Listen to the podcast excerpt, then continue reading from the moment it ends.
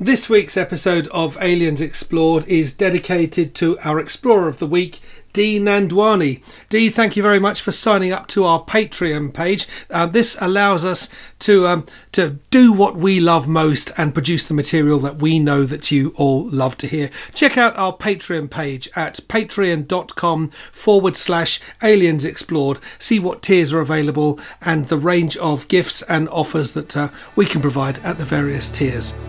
That's patreon.com/Aliens Explored. And thanks once again to Dee Nandwani for signing up to become one of our patrons.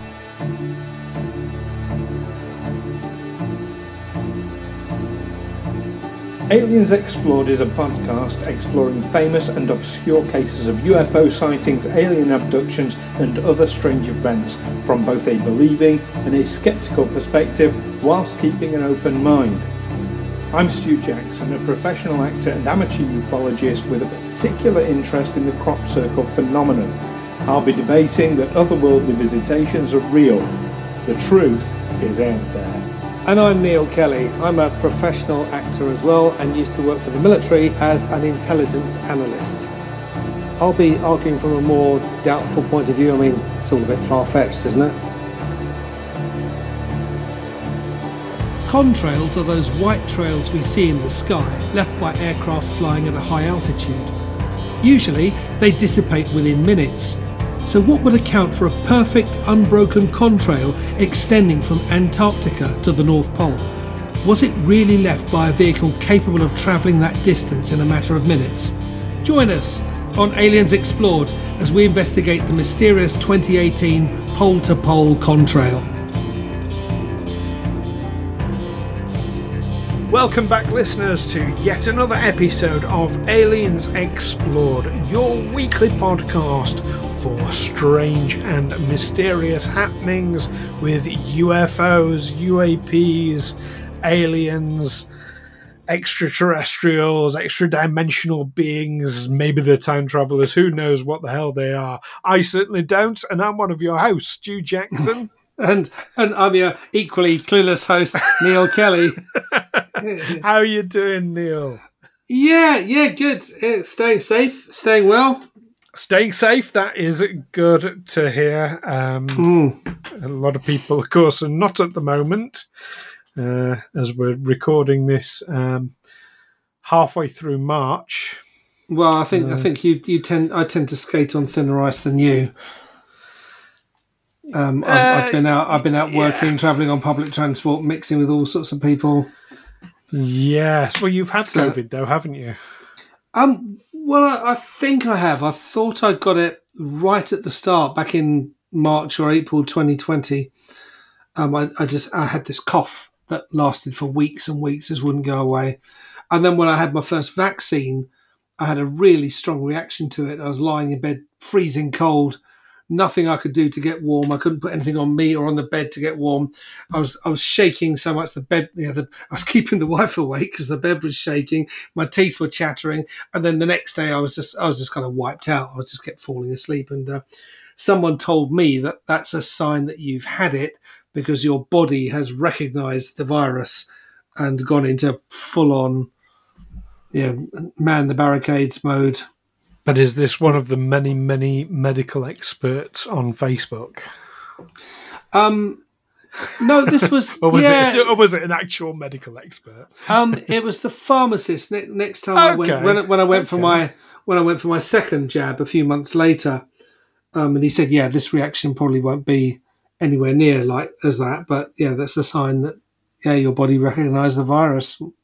Okay, I'll trust the word of a pharmacist. Yeah, I mean, there is so many people. That just shows how jaded I am. But also, I mean, it makes a kind of sense that your body will react to a vaccine like that.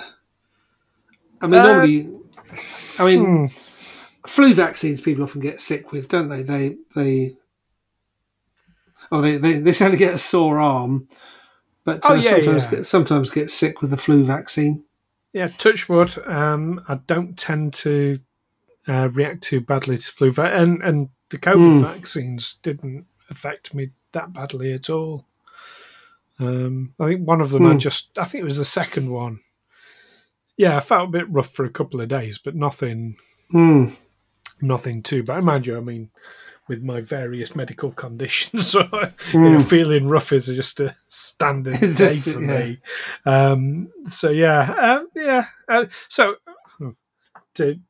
To give our listeners a bit of context, the reason we're talking about it is, of course, because the cases have gone up through the roof 2 weeks after all the restrictions were lifted. Who could have foreseen that coming? Yeah, but Neil? Actually, it's happened even faster than that, hasn't it? It's happened in less than 2 weeks. There are scientists saying, well, we thought the lifting of restrictions would cause, we'd see a spike in cases, but it actually... it's come even faster than we expected, and they don't know why. No. Well, because people knew that the restrictions were coming to an end and went out and did their own thing anyway. Because perhaps that's human nature. It's like, well, you know, if it's going to be, you know, if I don't have to wear my mask in 3 days, why am I wearing it today? Yeah, there is that arbitrariness to it, isn't there? That's the mentality of people. And also, Boris Johnson says, well, why should I listen to what he doesn't follow his own rules, so why should I follow him? I'm sure the Partygate had a bearing on it. I'm sure when all that came out, that members of our government weren't following the rules that they'd enforced on the rest of us. I can imagine a lot of people just said, well, fuck it then. I'm not going to follow them. Yeah. I'm going to go to a party. Yeah, whereas I look at Boris Johnson lifting the restrictions. I'm like, fuck it, I'm still going to stay indoors. I'm still going to wear my mask. Mind you, wearing a mask is about protecting other people, not yourselves. But yeah, it's interesting with all the increase in cases and what have you. Nick Pope has been mysteriously quiet about all that. Has he? Yeah, fucker. I don't like Nick Pope, do I? I mean, had he been vocal up to that point and then just suddenly... Yeah, he's a rabid anti-masker. He's all about, people can make their own choices about their own health fears now. Well, no, because, like... they're making choices for other people all the time. Yes, exactly. Anyway, yeah... So that's the message here, listeners, that wearing a mask is not about protecting yourself, although it will give you some protection, but mainly it's about protecting other people from you. Yeah, it's about... Yeah, and even if you've had it, doesn't mean to say you're not carrying it. Well, there have been cases of people who got COVID, wasn't too bad, they recovered from it, and then a few months later they got it again and died of it. Yes. Same strain. Yes, indeed. So just be careful out there when you're travelling, folks. And funnily enough, travelling is what we're here to talk about today. Did you like that segue, Neil? That's very, very clever. I'm impressed. Yeah, because back in 2018, some satellite footage was found that showed a contrail. That's a condensed water trail. That basically, you know, when you look up and you see an airplane and it leaves this streaky line of cloud behind it that dissipates after about 5 to 10 minutes. Well, one of these going from pole to pole. Now, I've got some... Now, did they know which direction it was going in? Yes, it was going from north to south.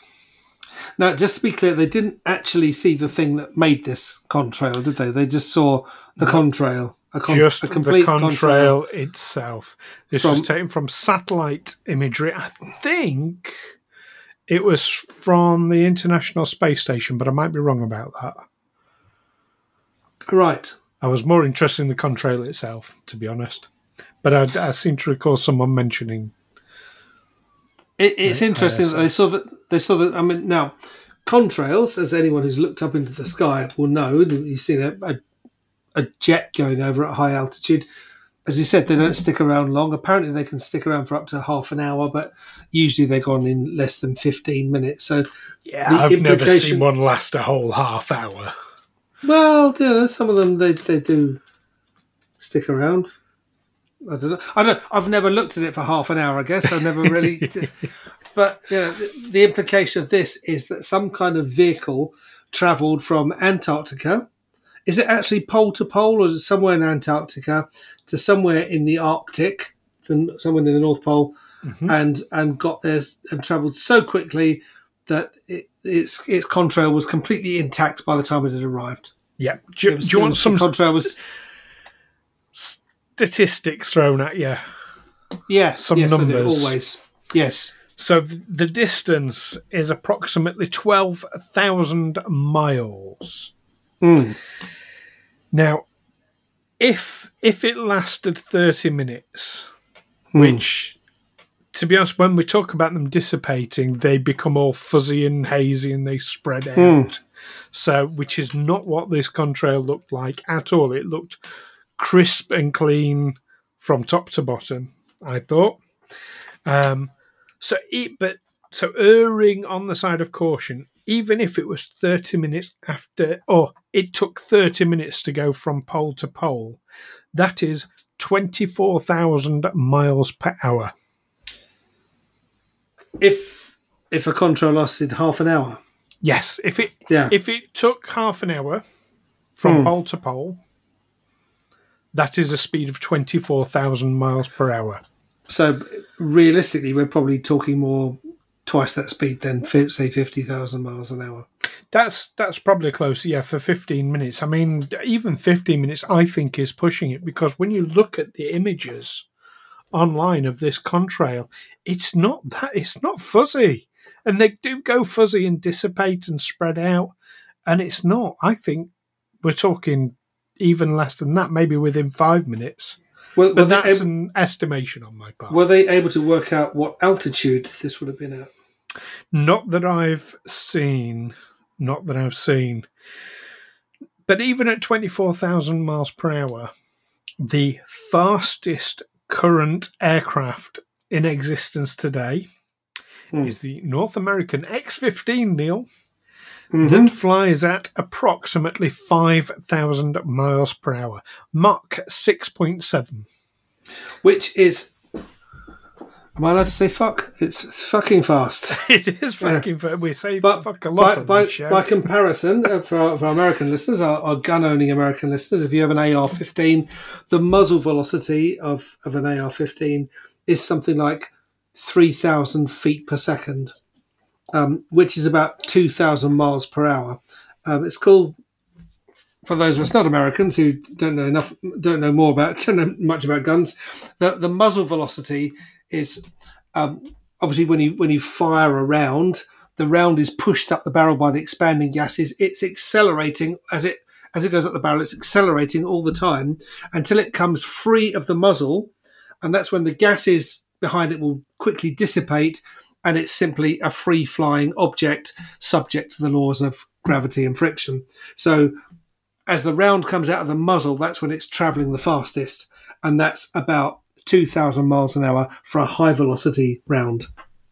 Now, does that explain... So my familiarity with guns starts and ends with Hollywood. Or maybe video games as well. But when you see people with these sniper rifles, they've always got a really long barrel on them. Is that to give it as much acceleration as possible? A longer barrel will give you, up to a point, the longer the barrel, the more power will be behind it. For instance, a 9mm round fired from a submachine gun with a 6-inch barrel will go further than the same round fired from a pistol with a 3-inch barrel. So yeah, you will get more acceleration, but also greater accuracy. A longer weapon will be more accurate over a long range. Okay, because you've kind of got more control, and as any gun owners will know, longer weapons are safer in the hands of novices. If you've got someone on a range with a rifle. Especially, I mean, during military training, we would put them down in the prone position, and you'd be there with your rifle. It's not easy for you to turn round with your weapon and put other people in danger. If someone stood there with a pistol, it's really easy for them to start waving it around and and it could go in any direction. So yeah, so 2,000 miles an hour, and we're talking about something going 25 times that speed. Now, something travelling at that speed, wouldn't that have other effects? Wouldn't it generate tremendous heat, tremendous friction as it passed through the air? One would assume, yeah, I would have thought so. Now, there was a story in the news just last week about an asteroid, and it hit Earth, and we've got the technology now. It was spotted before it hit us. We've now, you know, all these films that, oh no, there's an asteroid on its way, it's going to collide with us next year. Well, actually, they only got a heads up a couple of minutes beforehand. This thing was that the measurements were weird because they gave measurements in feet and in metric, but they didn't match up. They said it was 6 to 9 feet across, or 3 to 4 meters. Well, 3 to 4 meters is 9 to 12 feet across. So you're talking a relatively small lump of rock, and it landed on it hit a Norwegian island, presumably uninhabited, and they said that the explosion that it caused by impact was, I think was it half of a Hiroshima or a quarter of a Hiroshima. It's a pretty big bang for a small object, but traveling at those kinds of cosmic speeds. That's what happens because when air's compressed, it heats up. Anyone who's pumped up a bicycle tire will know you start pumping as the air gets compressed. The pump starts getting hot in your hand, and that's because as an object passes through the air, it's kind of pushing the air molecules. Air isn't just empty space; it's full of air molecules, and it's pushing the molecules out of the way. If you've got an object moving, a large object, then air will get trapped in front of it, and it will start getting compressed, and it will start heating up. And if it's a very, very fast-moving object, then basically before an asteroid strikes, everything, the second before it strikes, everything on the ground just gets frazzled, just gets wiped out because the air is superheated ahead of it. Yes, it's compressed. So I'm thinking that whatever made this Contra would have generated, traveling at 50,000 miles an hour, and presumably something more than 6 feet or 2 meters across. That's kind of. I would have thought that would have left other traces of its passage. Well, it all, I would have thought, depends on aerodynamics. So, I mean, we mentioned the North American X-15 traveling at 5,000 miles an hour. I imagine that the front end of that gets pretty warm, but obviously it's shaped such to minimise that. I think that's a reasonable thing to say. Whatever it was that was travelling, either got very hot or there was a technology involved that dissipated the heat or stopped that from happening, displaced the air molecules, perhaps. Do they know what altitude it was at? They don't. Well, not that I've seen anywhere. Because there must be... I think you can only create a contrail at a certain altitude, can't you? That if the plane's flying low, I don't know if it... Does it create a contrail? If a low-flying plane, does it have to be a certain height? And obviously, if it's above a certain height... Well, yeah, if you're leaving the atmosphere, you're not going to get a contrail. No, I think you're right. I think it's only within, it's only above a certain. It's the plane that you get on holiday to Barbados in, that sort of height. So you're talking 30,000 to 50,000, 40,000 feet, 30,000 to 50,000 feet. Yeah, yeah. So I mean, that is high enough that if this thing was getting absolutely hot, would we even be aware? And we don't know how big this object would have been either. I mean, I can see it being possible that at very fast speeds, it creates a much bigger contrail than the object itself. Well, would you even see something travelling at 50,000 miles an hour? 80,000 kilometres per hour. I'd struggle too.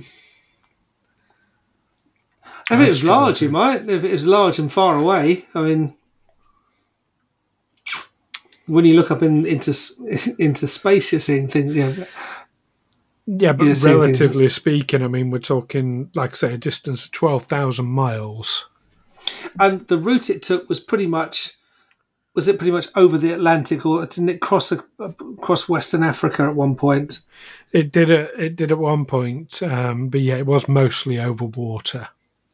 Now, I have to broach a related topic, not contrails, but chemtrails. There are lots of conspiracy theories about. There are. People who look at these, what are contrails, and say, well, that's not a contrail, that's actually chemicals been sprayed into the atmosphere. We're either under some kind of chemical or biological attack, or they're messing with our, it's LSD, usually, or they're messing with the weather. Mind control, isn't it? Mind control stuff.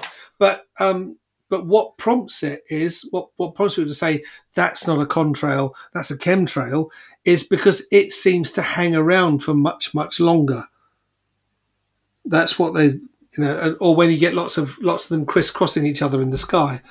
So is it possible that actually, although they say, a contrail can last up to half an hour, but it's usually gone after about 10 or 15 minutes, but actually under certain circumstances, they can hang around a lot longer, and that's what people are seeing when they report a chemtrail. Now, just to stick my own stake in the ground here, I don't believe for one moment in chemtrails.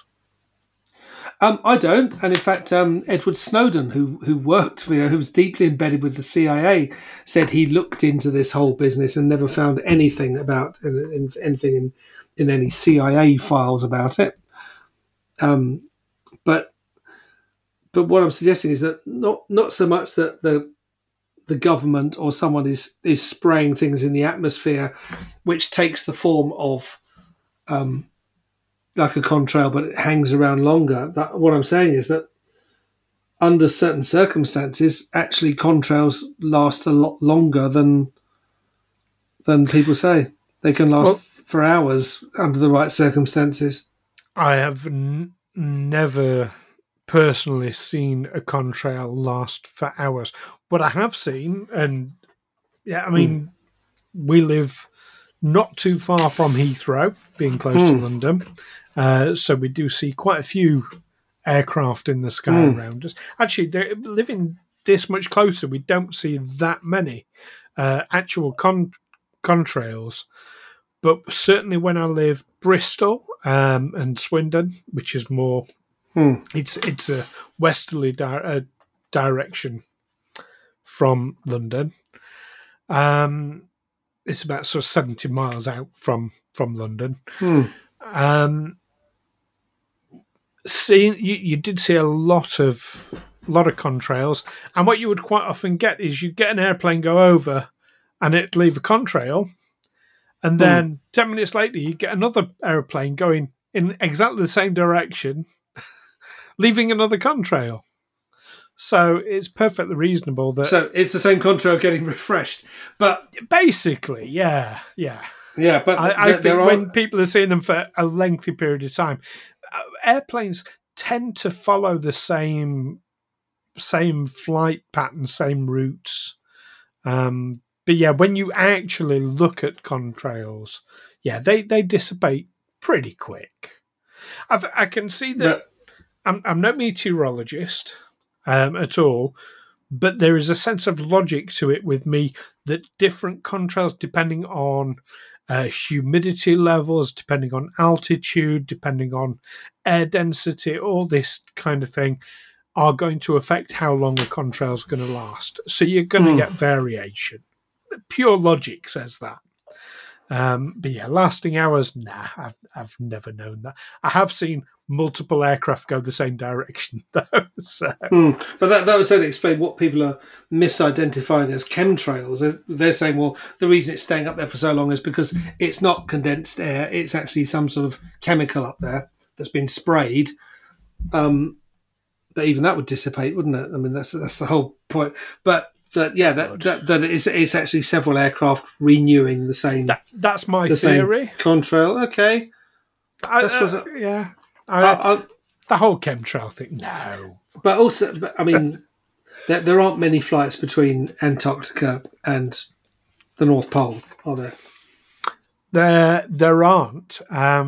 Now, we haven't mentioned the idea of experimental craft. But still, flying that sort of speed. In 2025, Lockheed Martin are hoping to unveil a new aircraft that will be the fastest ever. And that they're hoping it's going to achieve speeds of Mach 7. Well, that's not much faster than the North American X-15. Well, I can think of another aircraft that's faster than the North American X-15 by a long chalk, and that's the Space Shuttle. How long does a Space Shuttle take to orbit the Earth? It can do it pretty quickly, can't it? A couple of hours. Can it? Yeah. Once it's in space, it's moving at the kinds of speeds an aircraft flying through the atmosphere could never reach. But is it going against the spin of the Earth? Basically using the Earth's spin to go around possibly, a bit quicker. Possibly, yeah. Like Superman did in that movie. To turn back time. Yeah, yeah. Show me age there. I don't think they're actually affecting the rate of spin or changing. How would we direction. Know, Neil? How would we know? Yeah. But yeah, obviously, if you want to do an orbit of the Earth, say, okay, we're over Los Angeles now. How long will it take? Let's do a quick orbit. It'll be faster if we go this way because we'll be. And actually, yeah, and if you go the other way, of course, the Earth is turning with you.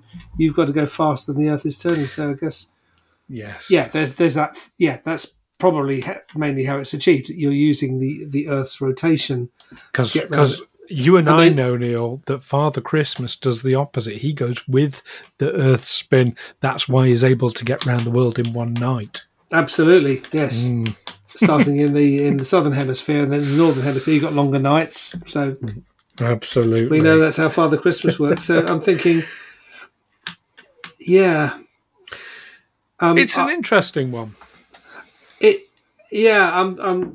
I'm more inclined to think it's some sort of natural phenomenon, something caused by air pressure, or whatever, that's done something weird to clouds. I know it's an odd thing that goes all the way.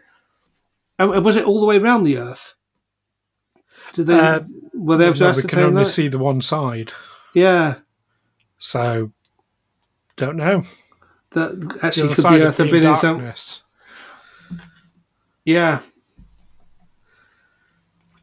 No, I don't know. Some sort of weather condition of the Atlantic, but it is a straight line, and that suggests speed as well, because, like you say, the Earth is spinning. So either it was in a sort of geosynchronous path, so basically on an angle to create a straight line up and down, moving with the Earth's spin, or it was just so fast that it doesn't matter how fast the Earth was going. Mm. Well, the Earth is going pretty fast. Yeah. I know. The Earth is what? 26,000 miles at its circumference on the equator? So it's 24,000 miles. Well, it gets around that in a day, so that's 1,000 miles an hour. Mm. I was thinking what's it called? The astronomer's song, from Monty Python. Mm. Just remember that you're standing on a planet that's evolving, revolving at 900 miles an hour. There you go. But depending on where you're standing. Yes. It's going to be less at the poles and more at the equator. I'm going to throw one last thing at you before we summarise, Neil. Okay. Do you remember a few episodes ago we discussed Admiral Byrd? Yes. Hollow Earth thing that happened back in it happened back in 1947. And in March 1947, when he wrote up his report, he said, it's not a direct quote, I'm slightly paraphrasing, but he said that they had encountered a new enemy that could fly pole to pole in an instant. Seems to have been borne out by this image. Didn't he claim to have done some sort of battle in the Antarctic with the remnants of the Nazis or extraterrestrials, or an unholy alliance of the two? Could be. I mean, the whole Nordic alien thing is that's. But that seems to have been borne out by this trail, I would say. So let's summarise then. I mean, you put forward the theory it's some weird kind of weather formation that we've not seen before. Is that your... Yeah. That we might find actually it's a lot more common than we realised. But it's not a common trail. We do take a lot of satellite images, and that's why I personally am kind of ruling out the weather pattern thing, because we have a lot of satellite images of the planet, and if it was a weather pattern, we'd have seen it before. Yeah, I also, just thinking of the way things fly, I mean, we, being Europeans, we often go on very short flights. We'll fly from London to Amsterdam or something, and almost at no point is the plane flying horizontal. It climbs to its cruising altitude, and then after a minute or so begins its descent. Yes. Well, that contrail, we don't know the altitude, but surely someone flying that distance, they would be gaining height as quickly as they could. Obviously, that would save, and unless there's some technology where that's not a consideration. But in a plane, if you're flying a long distance, you want to be as high as you can because you're more fuel efficient where the air is thinner. Yes. So that wouldn't leave a consistent contrail, would it? If you were going from sort of ground level up to say 100, 200,000 feet, and then descending again. I think, where the poles are, it would be it would show us an insignificant distance on a satellite image of the planet as a whole, and the distance required to get up to cruising altitude and back down from it. It would look like a sheer cliff from a satellite image. Because they do get up to height fairly quickly. I mean, like you say, we fly over to France and, the plane really can't even get up to a cruising height. No.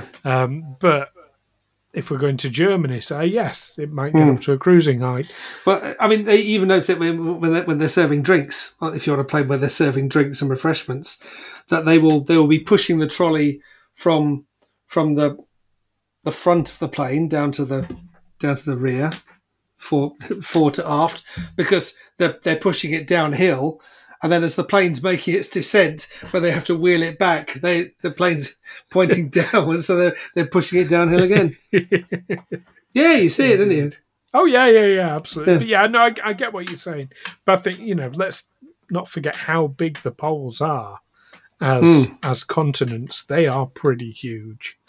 I think, and it's like you said, we don't know if this thing has actually come round. So has it come from the other side of the planet and gone to the other side of the planet? On the other side, we don't really know. Well, I'm going to stick my stake in the ground and say I haven't got a clue. I think it is either some sort of extraterrestrial craft or it is reverse engineered from extraterrestrial craft. So perhaps human built, but not human design.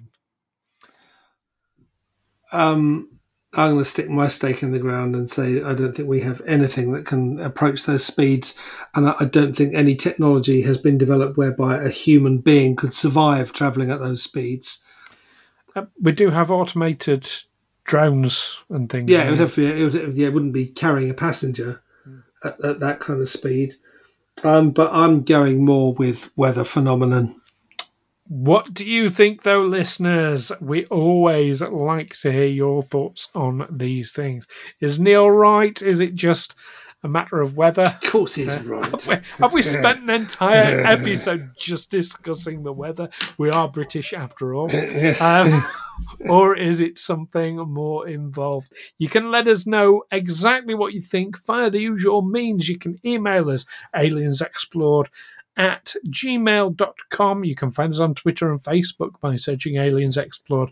Or if you are one of our Patreon members at any tier, you gain exclusive access to our Discord server where you can chat with us and like-minded people about any of the episodes we discuss and anything else UFO related as well. You can find all our various tiers with lots and lots of lovely rewards, something for most people there, I think, at patreon.com/aliensexplored, and as ever, link will be in the description. Join us next time, though, when we will be discussing quite a famous author in the field of ufology. Someone else you see quite often on the documentaries with that Nick Pope bloke. This time we'll be discussing Richard Dolan. Richard Dolan. So that's one not to miss. In the meantime, keep watching those contrails, chemtrails, call them what you will. And the sky. Well, in the skies. Not and the skies. In the skies. Until next time, take care. Bye-bye. Aliens Explored is a Fiegel Films production in association with Juicy Falls. Music by Darren Mafucci and editing by Stu Jackson. Find us on Twitter and Facebook by searching Aliens Explored or visit aliensexplored.com.